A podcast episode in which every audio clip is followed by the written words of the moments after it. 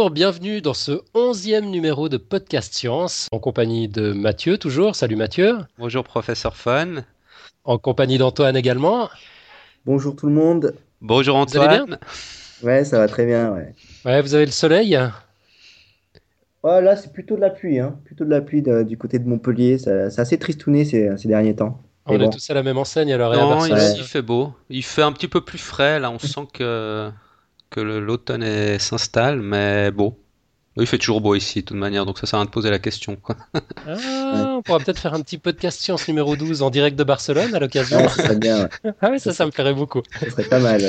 À manger des tapas en parlant de science, quoi de mieux? Ouais, ouais, sauf du poulpe. J'ai plus envie de manger de poulpe.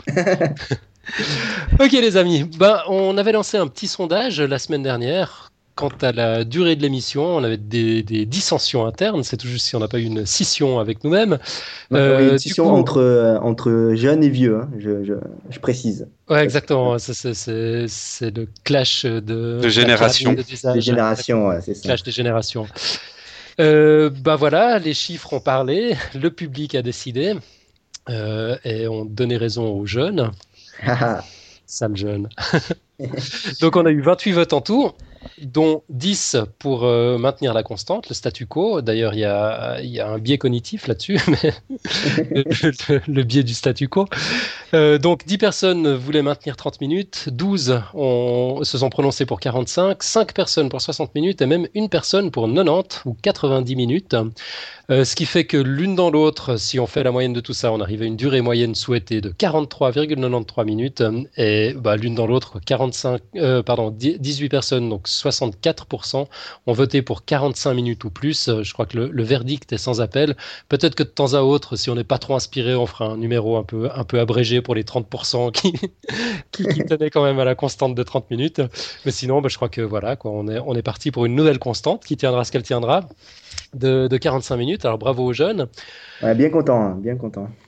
Ouais, Ouais, ouais, bah écoute, bravo, t'as as, milité, voilà, la, la vieillesse s'incline. Voilà. Euh, donc, les gens qui ont participé au sondage participaient également, s'ils le souhaitaient, à un concours qui leur permettait de gagner un des deux livres qu'on avait mis euh, en jeu la semaine dernière. Donc, on a 10 personnes qui ont, qui ont participé au concours. Euh, qu'on a numéroté de 1 à 10 dans, dans notre wave. Et on va peut-être. on, va les tirer au sort. Ouais, je crois. Qui, qui c'est qui lance le tirage au sort? On va sur random.org. Euh, là, j'ai la page de random.org sous les yeux. Alors, c'est toi qui vas faire ça Vas-y, vas-y. Alors, je lance le générateur. Ouais, donc, hop. entre 1 et 10. Le 8. Le 8, euh, ah, bah, ça me fait plaisir, c'est une amie Ouais, ah. Christine Muller, le 8. Ah. félicitations. Hein, félicitations, Christine. Félicitations, Christine. Euh, bon, ce qui concerne, on avait dit que tu pourrais choisir la langue, le format, tout ça, mais elle n'est pas très tech, euh, Christine. Je pense pas qu'elle le voudra en version Kindle ou, euh, ou, en version livre audio, donc ça va être en version papier. Donc il faudra simplement que tu nous dises ta préférence euh, entre les deux livres. Bon, je pense que je, je vais t'envoyer un petit mail, Christine. on, va, on va régler ça entre nous. Alors dans l'émission dans de la semaine prochaine, bah, on annoncera ce que Christine a choisi. Puis Christine, peut-être que tu pourras venir nous en parler une fois que tu l'auras lu. Qui sait? Très on vous tient au courant dans tous les cas. Bah félicitations euh, à Christine, moi je suis content. en fait j'ai participé mais je pouvais pas gagner le livre, moi non. C'est pas ah, pas le droit. Non, toi, toi, rien à faire. Bah, c'est sympa, en tout cas, c'est quelque chose qu'on va, qu'on va refaire dès qu'on trouvera une occasion. Euh, sinon, pour, pour enchaîner, alors moi j'avais un petit feedback à faire à Jenny Parker qui a profité euh, de sa participation au concours pour nous laisser un, message, des encouragements. Elle nous a proposé un sujet qui sera certainement pour toi, Mathieu. Elle nous a demandé de parler des 20 constantes fondamentales en, physique. Ouais, j'ai vu. Euh, ça va pas être facile, mais bon, on va voir. On va essayer de monter ça. Attends, c'est un travail totalement dédié à toi, hein, Mathieu. ouais, ouais, on, sur mesure. Ouais, mais faudra me donner un coup de main là, parce que là, là, là c'est se lancer sur un domaine euh, quand même assez, assez hard. Hein. Mais, mais bon, on verra, on va essayer, on va essayer de préparer quelque chose, ouais, ouais bien sûr. Ouais. Ah, moi j'avais encore un petit truc à dire à, Jenny Parker, donc qui, qui, déplore euh, le, manque de présence féminine euh, du podcast. C'est vrai, elle a raison, on est, on est trois bonhommes, ça manque de femmes. Qui dit qu'elle se proposerait bien mais qu'elle n'est pas scientifique, et eh ben Jenny Parker, j'ai une bonne nouvelle pour toi, nous ne sommes pas scientifiques non plus. Donc si tu veux participer une fois à, l'émission, c'est quand tu veux. Si tu as un sujet à amener, on, serait enchanté de, bah, de, de, de bénéficier, de profiter d'une présence féminine comme ça. Ce serait top. Euh, sinon, Antoine, tu nous fais un petit point sur la peluchologie qu'on avait évoquée il y a deux semaines, je crois. L'opération a bien avancé euh, Oui, oui. Alors, je rappelle pour, euh, pour ceux qui n'étaient pas là, la peluchologie, c'est j'organise sur mon podcast, donc c'est pas faux.tv, un espèce d'événement pour s'initier à la taxinomie, donc la classification des espèces avec la peluchologie. Et donc, on mettra ça dans les liens de l'émission. Et euh, ça avance, ça avance, parce que j'en suis déjà à 12 peluchologues qui ont, euh, qui ont recensé leurs euh, leur spécimens. Donc ça va du alors, Ursus magna oculus, l'Ursa palmacidus saigoneus. Donc si vous voulez tous les voir, si vous voulez tous les voir, ben, allez sur la page et c'est vraiment super sympa. Et n'hésitez pas à participer. Il y a d'ailleurs une peluchologue en herbe qui s'appelle Gilda ah ouais, je connais, ouais. tu connais un peu Alan. Mhm. voilà, qui nous a fait un, formidable portrait d'un alors d'un peluchus animalus felinus ferocius tigrus decatus. Voilà. Ah ouais, ah ouais bah c'est Hobbes. Formidable. Je, voilà, je connais. Donc, Hobbes. donc un vieux euh, tigre mal foutu. Pareil qu'il s'est bien amusé et tout, donc euh, c'était vraiment euh, le message est bien passé en moi. Tu peux nous, juste nous rappeler quand c'est qu'il euh, y a ce, cet événement autour des, peluches là euh, ah, le, congrès mondial de peluchologie, alors euh, ça se tiendra du 17 janvier au 12 février 2011. D'accord. Donc voilà. Et, donc pour l'occasion, donc on a jusqu'au 26 novembre là maintenant pour pour présenter la collection C'est pas faux de peluchologie. Voilà. Jusqu'au 26 novembre, il faut pas trop traîner alors. Oui, il faut bah, faut commencer à activer un peu, mais mais je pense que ça, ça va aller, c'est cool. Là, il y a déjà une bonne petite collection, donc euh, qui n'attend plus que euh, des gens de podcast science pour, euh, pour l'étayer un petit peu. J'ai envie de faire une petite parenthèse parce que j'ai un gros doute qui me turlupine depuis pas mal de temps. Mhm. Ça n'a pas directement à voir avec les peluches, mais est-ce qu'on dit taxinomie ou taxonomie? Alors, euh, les deux termes sont acceptés en fait. Ah, les, deux termes sont acceptés. Moi, je disais toujours taxonomie et j'entendais ou je disais taxinomie, donc je me demandais si. Oui, oui. Euh, euh, après, mettre en Je crois que tu as un petit problème avec ton micro. ça grésille un petit peu quand tu, tu parles. Tu grésilles, Antoine. Je grésille ouais, ouais, tu parles. attends. Unplug, replug. Ouais, clac, clac. Allô? Est-ce qu'on a toujours Antoine avec nous? Le suspense est à son apogée. Ah voilà, Antoine, voilà. ne grésille plus. C'est pas le même. T'as as deux micros, toi, pour faire le podcast. Voilà, ça devrait plus grésiller. Voilà, très ah, bien. Ça grésille plus, c'est parfait. Donc en fait, on peut dire taxinomie et taxonomie. Oui, voilà, les deux termes sont, euh, sont autant utilisés l'un que l'autre. Donc mon, mon doute est, résolu. Très bien. Ouais. Puis ça avait tout à voir avec les peluches. Oui, bien sûr, bien sûr, c'était totalement le sujet, hein, donc euh, pas de problème. ok, alors on va traiter quelques petites news euh, avant d'attaquer les, deux gros sujets. Donc c'est vous qui avez préparé des sujets cette semaine, Mathieu et Antoine. Euh, mais en attendant, peut-être un petit point sur euh, l'actualité scientifique qui nous a hum, qui, qui, nous a marqué cette semaine. donc moi j'ai relevé la protéine qui protège du sida. Vous en avez sûrement entendu parler. Ça, fait 30 ans qu'on cherche sans succès un vaccin contre ce virus qui mute euh, plus vite que son ombre euh, et, on n'y arrive pas. Quoi. Le problème, comme je l'ai compris moi, c'est que comme dans la guerre contre les, bactéries à coups d'antibiotiques toujours plus puissants, ben, on lutte avec nos petits moyens d'humains contre bien plus fort que nous, en fait, contre la sélection naturelle. Qu'on parle de bactéries dans le cas de résistance aux antibiotiques ou de virus dans le cas du sida, le constat est le même. Ces petites bêtes déploient des stratégies de survie complètement hallucinantes contre lesquelles on n'arrive juste pas à suivre. Donc la solution consiste en fait peut-être à utiliser les mêmes armes. Euh, ça fait un moment que nos modèles de civilisation nous ont éloignés des mécanismes de la sélection naturelle, qui pourtant régissent depuis, depuis toujours la vie et la mort de, de tous les individus dans la nature, l'apparition de nouvelles espèces, la disparition de la plupart des espèces. Eh bien, cette sélection naturelle, elle est toujours à l'œuvre chez nous autres, les humains. Certaines personnes touchées par le virus du sida ne développent jamais la maladie. Et d'autres, une personne séropositive sur 300 environ, sont capables de contrôler le virus au point d'en empêcher la réplication le rendant complètement inoffensif, voire indétectable. Ces populations, on les appelle des contrôleurs. Et à l'extrême, on connaît des cas de prostituées africaines qui n'ont jamais contracté le, virus du sida alors qu'elles ne prennent aucune précaution depuis 30 ans.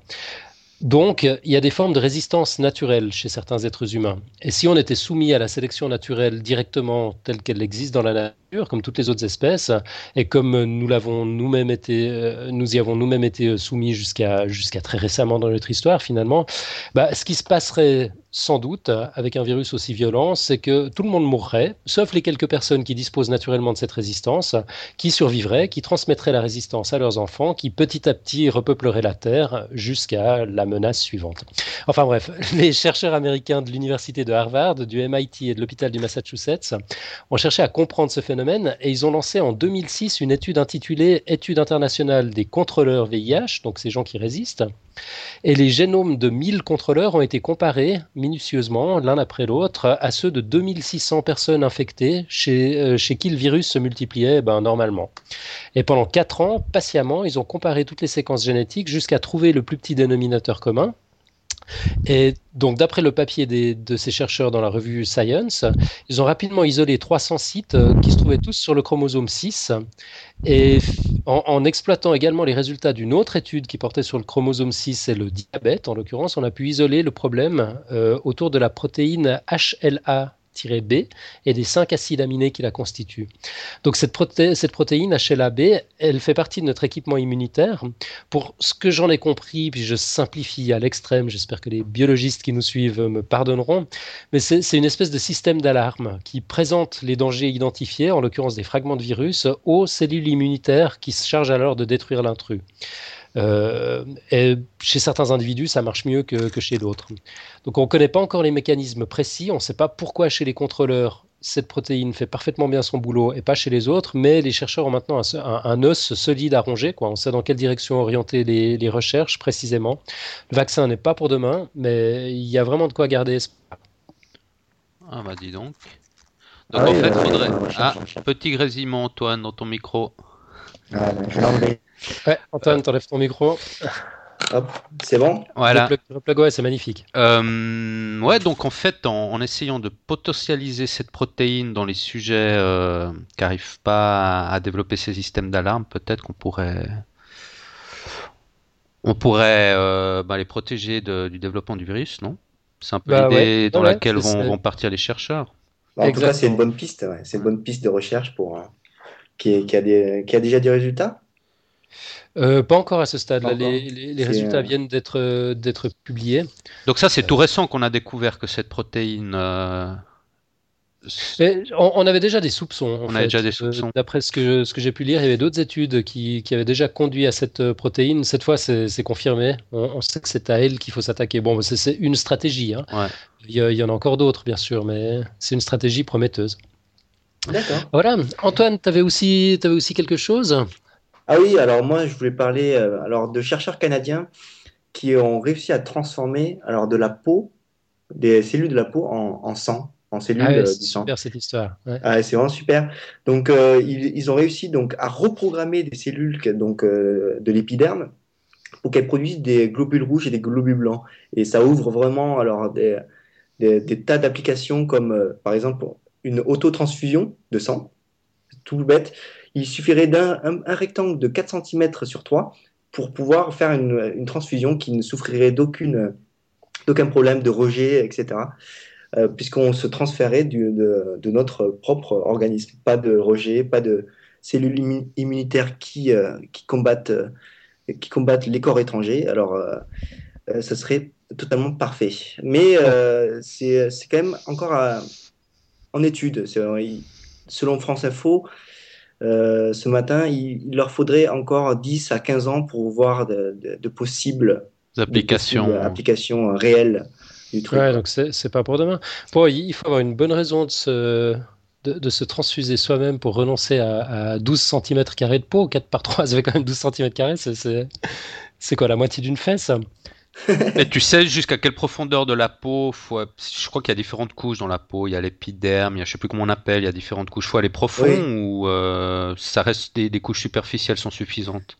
Euh, D'après ce que j'ai lu sur, euh, sur le truc, il faut quand même des cellules qui soient, qui soient vivantes. Donc il faut quand même aller assez profond parce que les, je crois que les premières couches de l'épiderme sont des cellules qui sont totalement mortes. D'accord, ouais, ouais.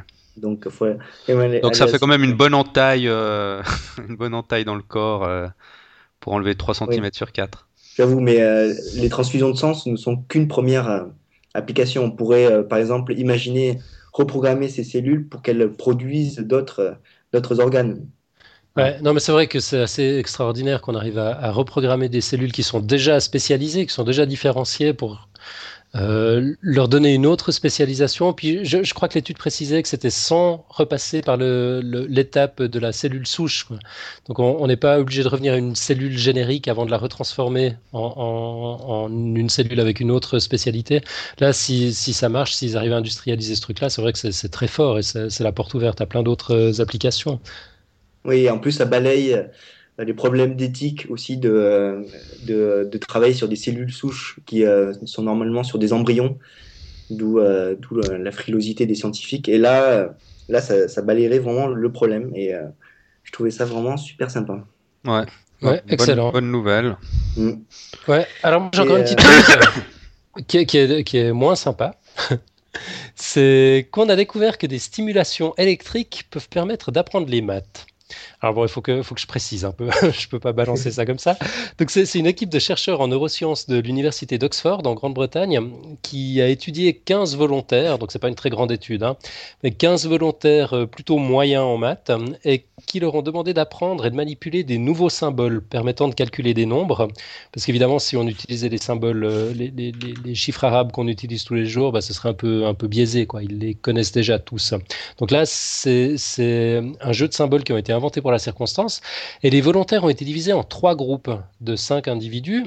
Un groupe a, reçu de légères stimulations électriques sur le lobe pariétal gauche, un deuxième groupe sur le lobe pariétal droit, et un troisième groupe a reçu un placebo. Euh, alors évidemment, c'est des, impulsions électriques extrêmement légères et à peine perceptibles. C'est juste un petit euh, picotement, puis sans aucune intervention, euh, invasive. tout se passe à l'extérieur du crâne. Eh bien, les sujets qui ont reçu des stimulations électriques sur le lobe pariétal droit, qui avait déjà été identifié comme l'un des centres principaux de traitement des opérations mathématiques dans le cerveau, bah, cette population-là a vu ses capacités mathématiques décuplées, a appris beaucoup plus rapidement que les autres à manipuler ces nouveaux symboles mathématiques, et l'effet de la stimulation était encore mesurable six mois après l'apprentissage. Voilà. Alors bon, petit conseil aux enfants, c'est pas la peine de mettre les doigts dans la prise pour apprendre vos livrets. C'est pas comme ça que ça marche.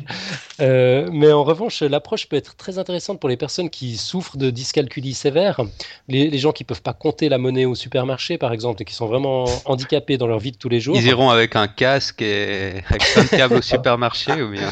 Alors, si, si l'effet si l'effet perdure pendant six mois, on peut imaginer qu'ils se rechargent pendant la nuit. ils ont ils ont le temps d'aller faire leurs courses. Mais euh, euh, j'ai une question. Euh, on, a, on a vraiment isolé le fait que ça, ça touchait que la bosse des maths. Euh, ouais, ouais, on, peut, on, peut, appeler ça comme ça, effectivement. Le lobe pariétal droit, qui se trouve plutôt sur le, sur, le sommet du crâne, un peu, un peu à droite, c'est la fameuse bosse des maths, ouais. D'accord, ok. Ok, bah, franchement, c'est quand même plein d'espoir. Ouais, bon, ça, reste quand même très complexe le cerveau. Moi, ouais, je veux pas trop ouais, là-dessus non plus. Quoi, Et puis finalement, c'est cinq personnes qui ont réagi positivement à ce truc-là. Donc là, je suis d'accord avec toi. C'est vraiment à prendre avec des baguettes. Quoi. Ouais, avec des baguettes, mais. Mais bon, c'est vrai qu'en tout cas dans les neurosciences, on voit de plus en plus qu'on arrive à découvrir des, zones du cerveau qui ont des fonctionnalités très, très précises. Et ben, ça apporte tout plein de, de nouvelles. Euh, on arrive beaucoup mieux à comprendre comment fonctionne le cerveau. Et c'est vrai que dans ce sens-là, on voit plus en plus de, de recherche d'études qui parlent que telle zone du cerveau est spécialisée pour telle fonction et, et ça avance, ça avance, mine de rien, ça avance. Mhm. Mathieu, tu nous as préparé un, dossier dont tu as le secret. Oui, bon, on, reste un peu en, relation avec le corps humain aujourd'hui. Euh, On va pas partir dans les étoiles. Non, mais c'est un petit peu un sujet polémique. Ah. Euh, parce qu'il semblerait que le, 20% du génome humain serait breveté. Donc, euh, bon, moi, j'avais pas du tout conscience de ça. Et je suis tombé sur un, article par hasard sur Singularity Hub, un article écrit par Drew Halley. Et dans cet article, en fait, c'est assez intéressant parce que euh, l'auteur nous rappelle en, premier lieu la législation actuelle qui est appliquée à la génétique. Et d'autre part, il, a un entretien avec euh, l'auteur d'un ouvrage sur les brevets génétiques qui s'appelle David Cospel.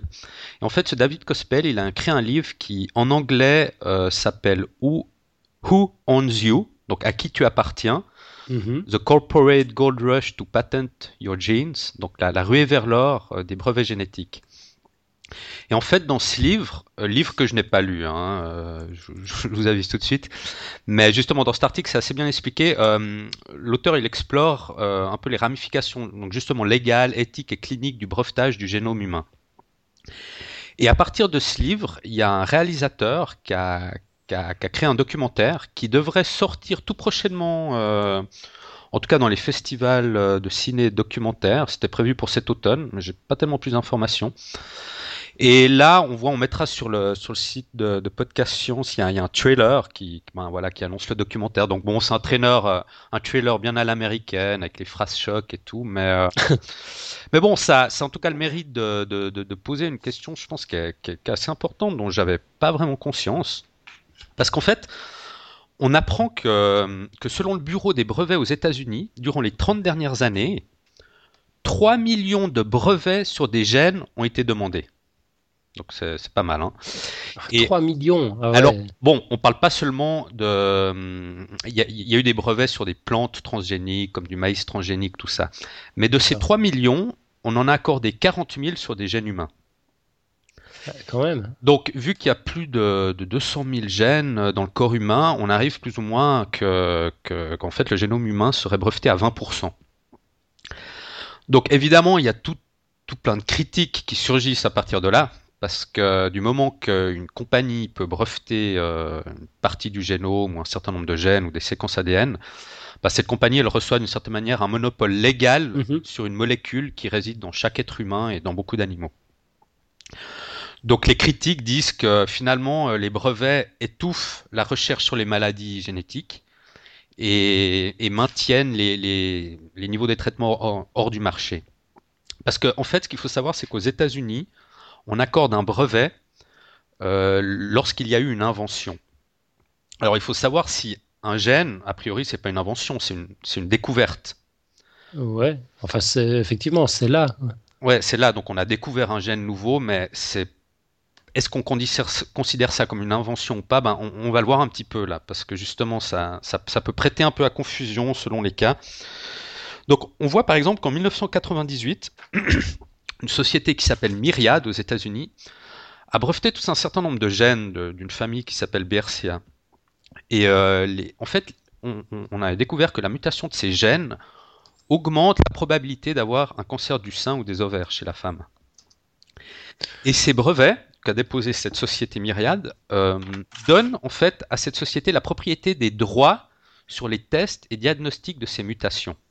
Ouais, j'avais entendu parler de cette histoire.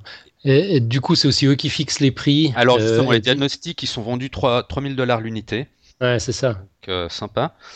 Et donc, donc là, il y a tout un certain nombre de questions qu'on peut se poser sur pourquoi les gènes sont-ils brevetables? Parce que, en fait, on, on voit que, plusieurs constituants de notre corps ont déjà été brevetés depuis, depuis déjà une centaine d'années.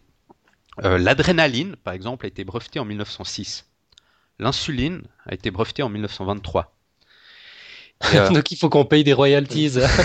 Euh, d'ailleurs, pour l'adrénaline, c'est pour ça qu'aux États-Unis, ils emploient le mot épinéphrine plutôt qu'adrénaline, parce que le mot adrénaline est breveté, c'est un médicament. Il est réservé. Il est réservé déjà. C'est pour ça qu'aux États-Unis, on dit épinéphrine. Ah, J'avais pas fait le rapprochement, mais. Euh, ah, je, savais pas qu'on disait, qu'on disait comme ça en anglais.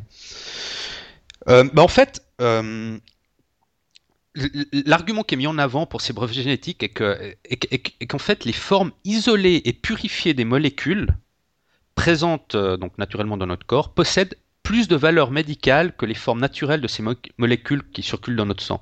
Donc si on arrive à isoler ces molécules d'ADN et, d'une certaine manière de la purifier, d'enlever toutes les poussières, eh ben pour pour un légalement on peut déposer un brevet là-dessus parce qu'on a on a d'une certaine manière ajouté une valeur supplémentaire à, mm. la, à, la médecine, d'accord, au travers de cette molécule.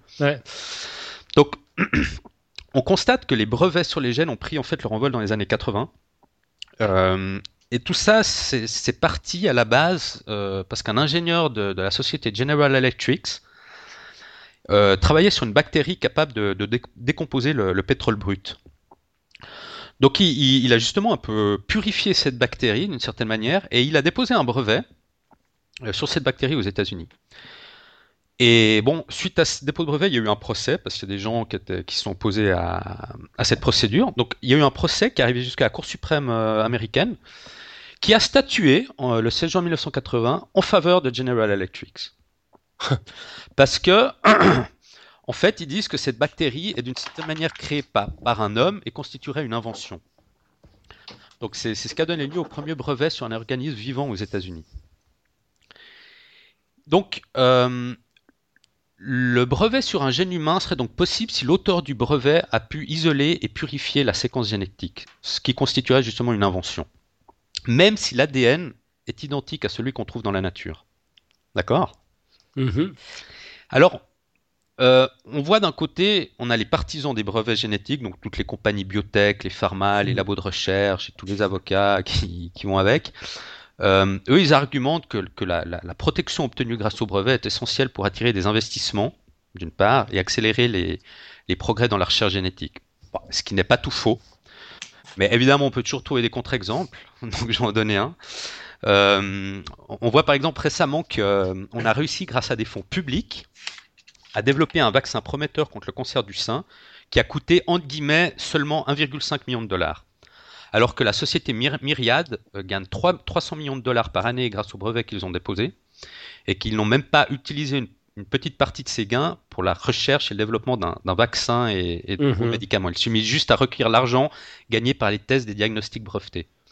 Donc là, on voit un cas concret où, finalement c'est un frein, euh, le, brevet est un frein au progrès dans la recherche.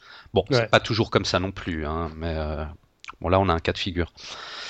Euh, d'un autre côté, euh, on, voit d'autres tendances aussi apparaître, donc beaucoup plus ouvertes. Par exemple, il y a une organisation qui s'appelle euh, BioBricks. Je sais pas, Antoine, une fois on avait un peu parlé de biohacking. Je sais pas si tu as parlé de BioBricks. Donc c'est une organisation à, but non lucratif qui, qui, a pour objectif en fait de créer une sorte de dépôt de librairie accessible dans le domaine public, une, librairie qui contiendrait des séquences ADN vraiment fondamentales qui godent des fonctions biologiques basiques. D'accord? Et à partir de ces petites briques, de ces petites séquences d'ADN, euh, les ingénieurs pourraient, d'une certaine manière, les, assembler entre elles, un peu à la manière des Lego, pour obtenir un, produit final euh, qui pourrait être breveté, lui, le produit final, mais pas les briques initiales. Donc on laisse ouvert la possibilité aux ingénieurs de jouer avec ces différentes briques et d'essayer d'obtenir des séquences ADN plus évoluées avec des fonctions plus avancées. Et le résultat final peut être breveté, mais pas les briques initiales. D'accord? Alors bon, là, ça pose aussi tous les problèmes des dérives qu'on peut hmm. obtenir si tout le monde commence à manipuler des, petites séquences ADN euh, dans tous les sens et les, coupler ensemble et tout ça. C'est un autre départ, on pourra faire une fois un sujet sur le biohacking, c'est assez intéressant. Ah oui, c'est totalement passionnant le sujet ça. Et euh, bon, par contre, si on revient à cette histoire de, brevet euh, sur le génome humain, on voit quand même qu'actuellement, par exemple, le gouvernement américain appuie quand même fortement la thèse que les gènes ne devraient pas pouvoir être brevetés. D'accord? Donc il y a eu quand même une sorte de flou un peu de ces 20-30 dernières années autour, mais là, les esprits commencent à se réveiller.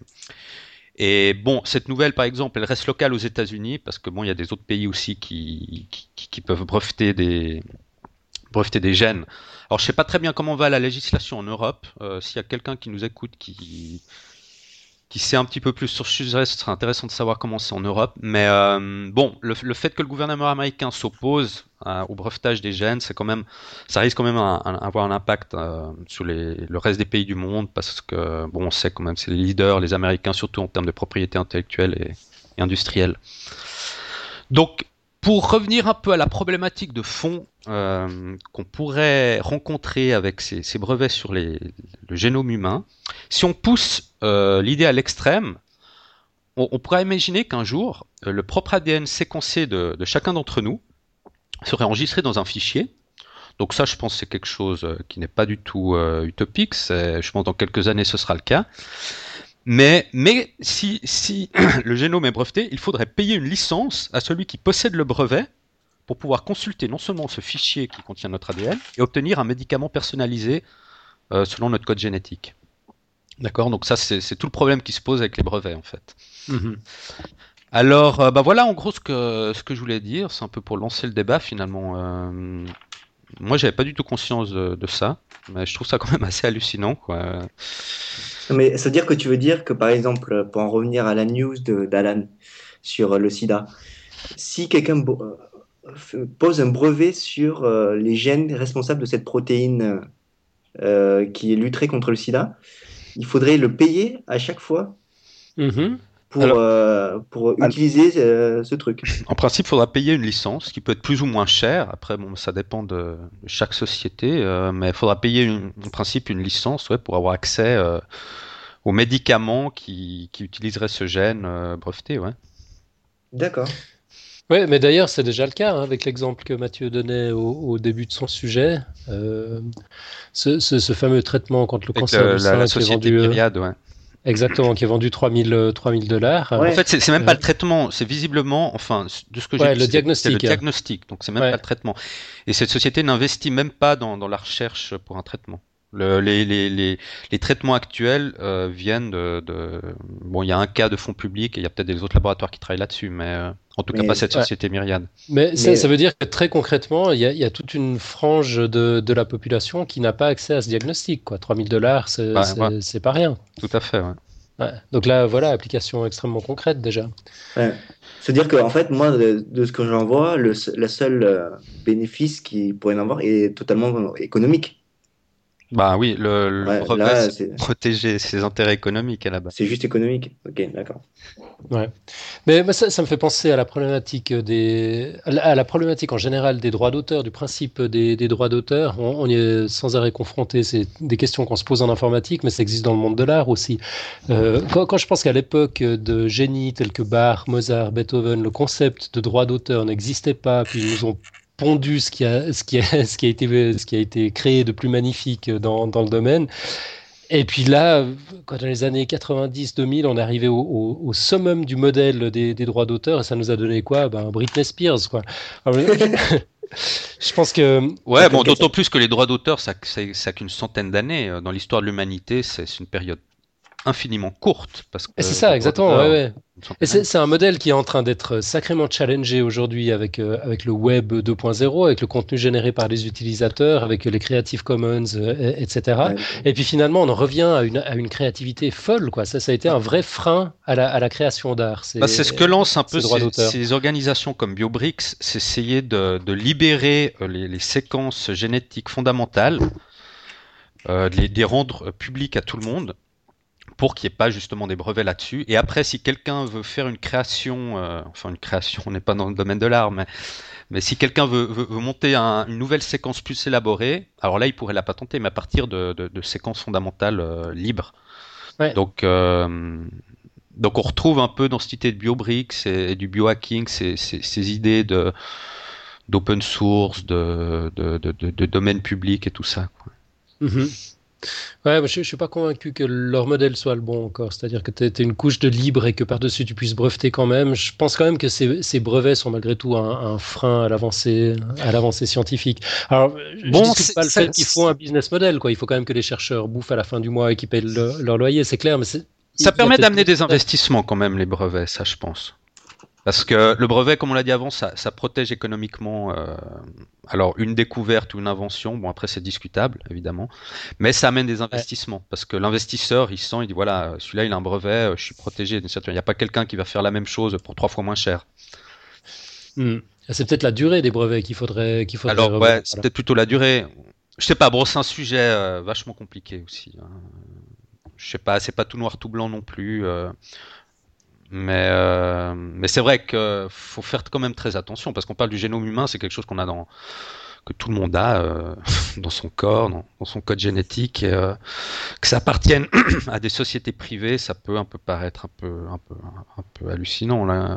Mais ouais, ça va, ça va tellement à l'encontre du fonctionnement de la nature, ouais, c'est tellement imprévisible. Tu peux avoir une mutation comme ça, alors voilà, tu vas te faire taxer de piratage parce que tu aurais eu telle mutation sans faire exprès, qui en fait était brevetée. Ouais, je sais pas. je pense qu'effectivement, il y a... Donc, je sais pas s'il y a quelqu'un qui, qui, connaît un peu le sujet, euh, ce serait intéressant de voir un peu aussi euh, son avis. J'ai un, ami qui, euh, qui, travaille un peu dans ce domaine et qui tient d'ailleurs un podcast sur la politique, la politique et tout, et qui pourrait vraiment nous aider. Donc, je lui demanderai son avis d'expert. Ah et puis il peut venir nous en toucher deux mots sur Podcast Science aussi. Euh. Oui, eh ben, je vais les proposer parce que euh, il, a d'ailleurs consacré euh, un, de ses podcasts donc super intéressant qui s'appelle Polygeek. Il en a consacré un à la bioéthique. Donc ça rejoint assez ce que tu, ce que tu as dit, tout ça. Et, et donc je pense que ça lui fera vraiment plaisir de, de venir nous, nous donner son avis d'expert. Ok, parfait. D'accord. Je crois que tu voulais aussi nous parler de quelque chose, Antoine, encore, non? Euh, Ouais, alors moi, ben, là, cette semaine, ce sera un dossier euh, un petit peu spécial. Alors, euh, je ne pense pas vraiment me, alors, me tromper en, disant que chez Podcast Science, on est tous les trois mélomanes. Donc, je pense savoir que Alan, tu es très musique classique, tout ça. Ah, moi, je suis très, j'allais dire comme Johnny, ecclésiastique. Non, je suis vachement éclectique en fait. Euh, j'aime la musique classique, j'aime le jazz, j'aime le rock euh, qui pète, j'aime, euh, j'aime certaines formes de house music. Je, crois que vraiment j'aime tout. Petite parenthèse sur la musique classique, excusez-moi, mais Antoine, tu as publié une, une, vidéo de la TED sur un chef d'orchestre ah ouais. qui, qui, qui, présente la musique classique et qui essaye d'expliquer pourquoi euh, la musique classique, euh, c'est tellement beau. Et, et c'est vrai que euh, tu avais mis que ça t'avait énormément plu et je l'ai regardé et c'est vrai que c'est extraordinaire. C'est extraordinaire cette vidéo. Et je crois qu'on devrait presque la mettre aussi sur Podcast Science parce que. Ah, il n'y a pas de souci, ouais. on va, on va, la, mettre, mettra. Je sais pas si mhm. tu l'as vu, professeur Fun. Ouais, ouais, moi je l'ai vu aussi, génial, j'adore. C'est génial. Bon voilà, parenthèse fermée, mais il y a une super vidéo de tête qu'on mettra sur le site aussi sur un chef d'orchestre qui parle de musique classique. Ouais. Et toi, Mathieu, qu'est-ce que tu écoutes comme musique? Alors moi je suis très un peu de tout quoi. Ça dépend des humeurs, des jours, des périodes. Je passe du coq à l'âne, mais ouais je, vais un peu par période. Donc euh, voilà. Là, ouais, par cycle, par cycle alors. Par cycle. D'accord. Ok donc euh, là donc on, on, a bien statué qu'on était tous les trois très fans de musique. D'ailleurs, euh, scientifiquement parlant, euh, la musique a quelque chose euh, que je trouve fascinant. Cette succession de sons qui forment un tout harmonieux et qui arrive à émouvoir chaque être humain sur Terre, alors pour moi, ça relève vraiment mais, quasiment de la magie. Et, dans ce domaine, les magiciens sont ceux qui possèdent un don rare et époustouflant. vous en avez sans doute entendu parler, l'oreille absolue. Mm-hmm.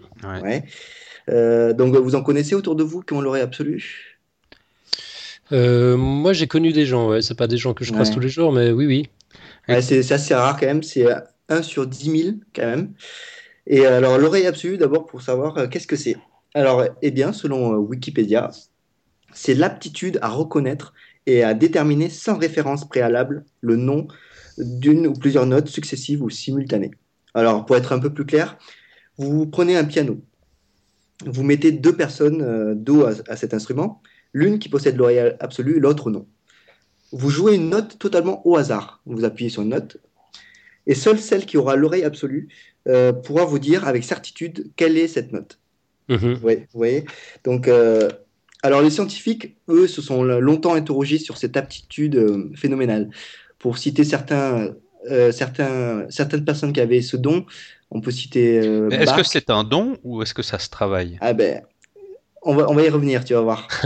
on va y revenir, c'est c'est pas encore tranché en plus, hein, c'est vraiment ça. Mais ceux qui l'avaient, donc je disais Mozart, Bach et tout ça. Alors les scientifiques sont vraiment plongés dessus. Et même si le mystère n'est pas totalement levé, on sait de sources sûres que ce n'est pas une, ces gens n'ont pas d'oreille, n'ont pas une oreille qui est différente de la nôtre. Physiologiquement, elle est totalement commune. Mais tout se passe dans le cerveau et ça depuis le plus jeune âge en fait. Pour, euh, pour vous euh, donner une analogie, enfant, tout le monde a appris à reconnaître la couleur bleue. Hein Vous mhm. savez tous que c'est qu'une couleur bleue. Et, euh, mais, mais fondamentalement, la couleur bleue, enfin physiquement, c'est une fréquence lumineuse qu'on a appris à reconnaître. Et, et, les scientifiques, en fait, se, disent que ceux qui ont l'oreille absolue, ben, ils ont fait la même chose, mais pour, ils ont tout simplement associé dès leur plus jeune âge une fréquence auditive à une note. Vous voyez? Ouais. Mhm. Donc euh, ces enfants-là euh, emmagasinent dans leur, euh, dans leur mémoire auditive toutes les informations qui leur parviennent à l'oreille. C'est pourquoi on beaucoup d'entre eux, beaucoup de ceux qui ont l'oreille absolue, on les rencontre en majorité dans des familles de musiciens. Ils sont très jeunes. Ils ont été baignés très jeunes dans la musique. Baignés dans la musique, ouais. Donc tout ça pour te dire, pour répondre à ta question, qu'on posséderait alors tous à la naissance la capacité à avoir cette oreille absolue. Mhm. Ça dépend seulement de, de comment, de notre, euh, de l'influence de la musique dans notre, dans notre jeune enfance. Et, euh, et donc, autre fait amusant, dans la population des, euh, des oreilles absolues, la grande majorité est d'origine asiatique. Est-ce que vous savez pourquoi? Euh, je ne vais pas me risquer à une, une J'imagine qu'il y a plus de rituels musicaux en Asie que, que chez nous. Ah non. Ah non, ça n'a rien à voir. En fait, euh, ah, je, crois que je sais. Vas-y. C'est à cause de la, musicalité des langues. Voilà, exact, exactement. C'est ça. Donc, euh, c'est la linguistique parce que les langues asiatiques, euh, le chinois, le vietnamien par exemple, sont des langues tonales. Tonal veut dire que l'intonation d'un mot change le sens. c'est pas très clair pour vous. Je vais faire un petit exemple. donc, pour ceux qui ne savent pas, je parle vietnamien. Je suis vietnamien. Et euh, donc, euh, vous avez le mot ma, qui est le pronom possessif. Ma, mon, c'est le mhm. féminin de mon. Hmm. Alors, euh, en vietnamien, on a le mot ma aussi. Mais en fait, on va voir si vous entendez bien. Alors, ma, c'est le fantôme. Ma, c'est la, la, maman. Ma, c'est mais. Ma, c'était quoi le troisième? Ma. Ma ça veut dire mais, enfin le M-I-S. D'accord. D'accord. Ouais, moi je vois les petites subtilités, euh, je pourrais pas les reproduire comme ça, mais. Euh, attends, est-ce que tu vois celle-là, ces deux-là? Euh, Ma, qui est le tombeau, et Ma, qui est le cheval. Ah, redis, redis, redis. Ma, qui est le tombeau, et Ma, qui est le cheval. Le cheval. Ah là, c'est plus hard. Hein, ouais, ouais c'est ah, assez hard. Hein. je sais le cheval mort. Donc c'est pour ça que il y, a une, y a six tons dans la langue vietnamienne et euh, le fait que enfants ils aient appris à différencier ces tons, ces, euh, ces sonorités, ferait que ça préparait beaucoup plus leur cerveau à, à, accepter le fait d'être une oreille absolue. Donc pour te répondre à ta question, l'oreille absolue, à mon avis, c'est quelque chose qu'on peut travailler, mais euh, ça, ça, ça se joue dans les premiers instants de ta vie, enfin, les premières années de ta vie, quoi. C'est un peu comme l'odorat, ça me fait penser, parce qu'une fois, j'avais pris des cours de, un cours de dégustation de vin.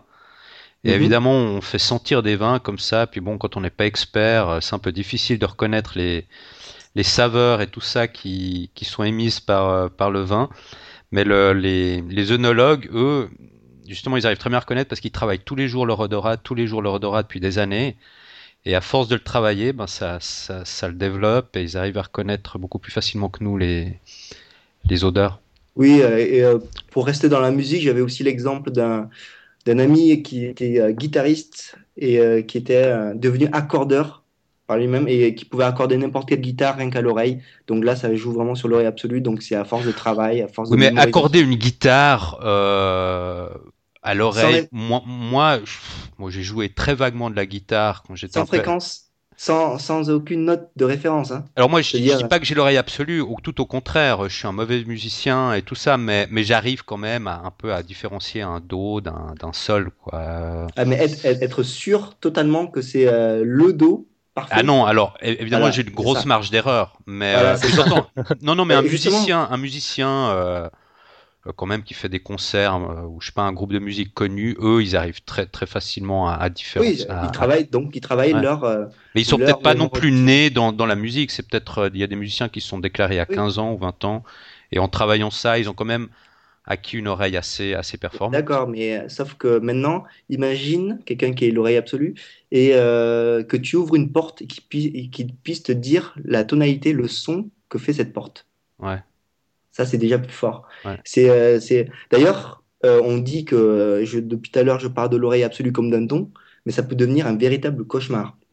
Par exemple, euh, en vieillissant, ces gens-là, ben, comme tout le monde, hein, l'âge fait que ils ont une distorsion de, des sons aigus, par exemple. Ce qui, ce qui veut dire qu'ils les entendent un demi-ton en dessous. Et imaginez, imaginez un peu le, la torture pour quelqu'un qui sait que c'est un son qui est, qui est totalement faux. Vous voyez Ouais. Ça va être horrible, ça. J'ai jamais entendu parler de ce phénomène. C'est un ah courant c'est euh, oui, euh, euh, c'est pour ça que beaucoup, beaucoup de musiciens qui sont qui, qui ont l'oreille absolue arrêtent de jouer après passer 60 ans.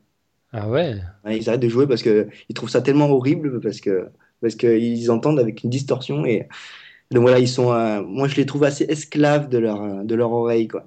C'est ça qui Ouais, bon, ceci dit, je pense qu'il n'y a pas besoin d'avoir l'oreille absolue. Si c'est dans les aigus que tu as une distorsion, tu, tu, sentiras fatalement une différence entre les aigus et les, et, les graves. Le, ça, ça doit être terrible.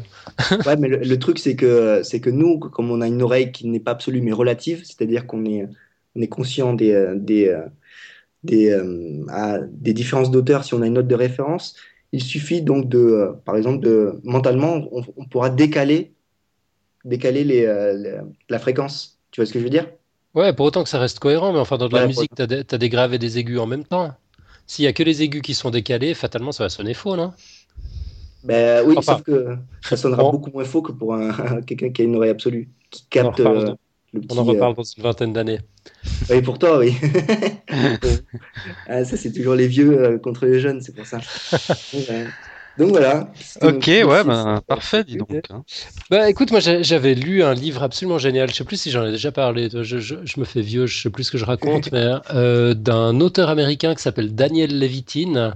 Euh, le, le, livre s'appelle This is Your Brain on Music, et puis je crois que ça a été traduit en français, je, je, regardais sur Amazon en même temps, euh, De la note au cerveau, l'influence de la musique sur le comportement. Bon, le titre est nul comme d'habitude en français, mais le, livre est, est, vraiment génial. Quoi. Le, le type, c'est un musicien, il a été producteur musical, il il a bossé avec les plus grands, Stevie Wonder et, compagnie. Et puis c'était un type qui avait vraiment une un esprit scientifique. Il avait besoin de comprendre comment marchent les choses. Alors du coup, il s'est fendu d'un petit doctorat en neurosciences. Un petit. un petit, ouais, c'est comme ça qu'il le présente. Ça, ça, a vraiment l'air d'être une, une, formalité. Euh, et puis, c'est un des, un, des plus grands chercheurs, un des plus réputés sur la planète en ce moment, qui a vraiment cette double casquette à la fois de musicien et de, de, de, de neuro, comment est-ce qu'on dit en, en, français, neuro, neurobiologiste. Neuroscientifique. Euh, enfin bref, neuroscientifique. ouais, neuroscientifique. Ouais. Euh, et puis lui, il a, il a conduit tout plein d'études, dont il y en a une qui m'avait vraiment, qui vraiment frappé, justement sur l'oreille absolue, euh, qui tendrait à démontrer qu'en fait on a tous l'oreille absolue, euh, simplement on ne sait pas, on sait pas nommer les notes. Mais si tu demandes à des gens dans la rue, tu les chopes au hasard comme ça, puis tu leur demandes de, de chanter le refrain de leur chanson préférée, tu les enregistres à cappella, eh ben tu peux rejouer la bande sur le disque original et ça colle parfaitement. Je sais plus, c'était 9 fois sur 10 ou 99 fois sur 100, enfin c'est un, nombre hallucinant. Ça colle parfaitement aussi bien au niveau de la tonalité qu'au niveau de, mmh. la rythmique. Donc, ce qui démontre que ces gens-là ont l'oreille parfaite, en fait, mais qu'ils ne le savent pas. Si tu leur demandes de reconnaître, de distinguer un d'un là sans leur avoir donné une référence, ils seront incapables de le faire. Ouais, mais c'est justement, ils ont peut-être une oreille relative et pas absolue, comme disait euh, Antoine avant. Donc, si tu leur donnes une note de départ d'un refrain ou comme ça, ou qu'ils ont déjà assimilé, ils arrivent en fonction de, cette référence de note à monter ou à descendre correctement. Ouais, mais dans, l'expérience, ils donnaient pas cette, euh, cette note de départ. Ils les chopaient dans la rue puis ils disaient commencez maintenant. T'es sûr de toi là? Euh, Non.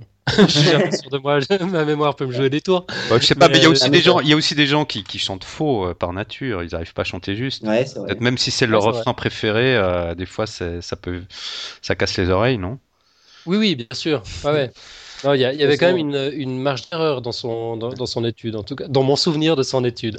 on mais, dira. Mais, ça revient quand même à dire aussi que, d'ailleurs, j'ai oublié de vous en parler, mais c'est vrai que la plupart des oreilles absolues euh, ont, euh, ont, une formation musicale euh, occidentale, avec tout ce qu'on a de richesse de, du solfège pour pouvoir nommer n'importe quelle note, vous voyez? Mhm. Ça revient à ce que tu veux dire.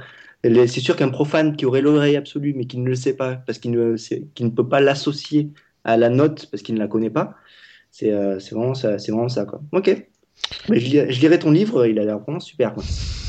Bah volontiers, mais tu viendras nous en parler avant que, avant d'en avoir oublié les tenants et les aboutissants, ce qui est bien sûr mon cas. Cool. Parfait. Ok, bon, on est déjà en train d'exploser notre nouvelle constante de 45 minutes. Heureusement qu'on avait des gens qui, qui avaient voté pour 60 minutes. Longtemps, Euh, alors moi je voulais juste passer un petit coup de pub à une initiative que je trouve super. C'est euh, un site que je vous invite à visiter. On mettra bien sûr le, lien sur le site revolutions.eu. Euh, c'est un groupe de, scientifiques en fait qui s'interrogent sur la manière de communiquer la science. et puis ils ont lancé cette initiative qui est un projet ouvert, participatif. Chacun peut, peut apporter son avis sur, sur la question. je trouve que c'est plutôt cool, quoi, venant, venant de scientifiques, d'avoir un, d'avoir un esprit aussi ouvert, sortir un peu du, du monde académique et puis euh, voilà, de, demander à tout le monde ce qu'ils en pensent, de se poser de vraies questions quoi, quant à, à, l'importance de bien communiquer sur la science, les enjeux de la compréhension de la science. Donc c'est un site en français, hein, là je suis dessus. C'est un site en français, ouais. Oui, totalement, ouais. Ouais, je, suis allé donner mon avis. Je sais pas s'il est publié quelque part, mais enfin, j'ai trouvé l'initiative sympa. Puis j'invite tout le monde à aller les soutenir. C'est juste un clic, on n'est pas obligé de mettre un commentaire.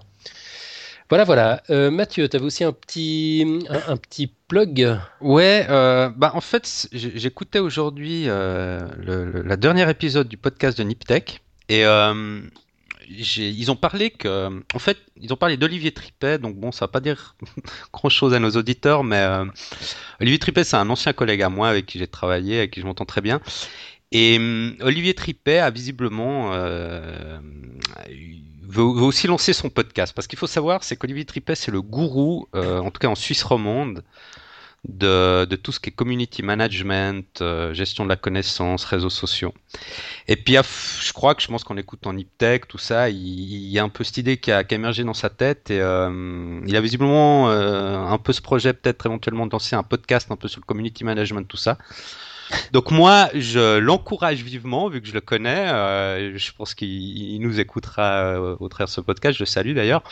Je l'encourage vivement. Euh, d'ailleurs, ça manque en Suisse des initiatives un peu autour du community management. On est un peu en retard sur tous nos pays voisins. On est toujours un peu à la traîne sur tout ça. Donc je trouve que ce serait très bien qu'il lance un podcast. Ça ferait un peu bouger le, le ça permettrait de débattre, d'en parler, d'apprendre tout plein de nouvelles choses. Donc voilà.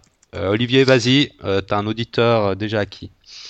Oh, t'en as plusieurs. Moi, je suis totalement pour aussi, même si j'ai l'impression que c'est un peu un, c'est un peu le, même de la semaine cette histoire, parce que moi, je, je, suis ce qui, ce qui raconte, ça m'intéresse directement dans mon, dans, mon travail.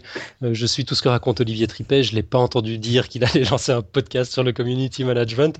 Je j'ai vu sur Twitter qu'il faisait un, qu'il faisait un, compliment. Enfin, il a, il, a lancé un tweet. Euh, c'était dimanche, en indiquant qu'il avait fini de faire son ménage avec plaisir après avoir écouté Niptech et podcast podcast science.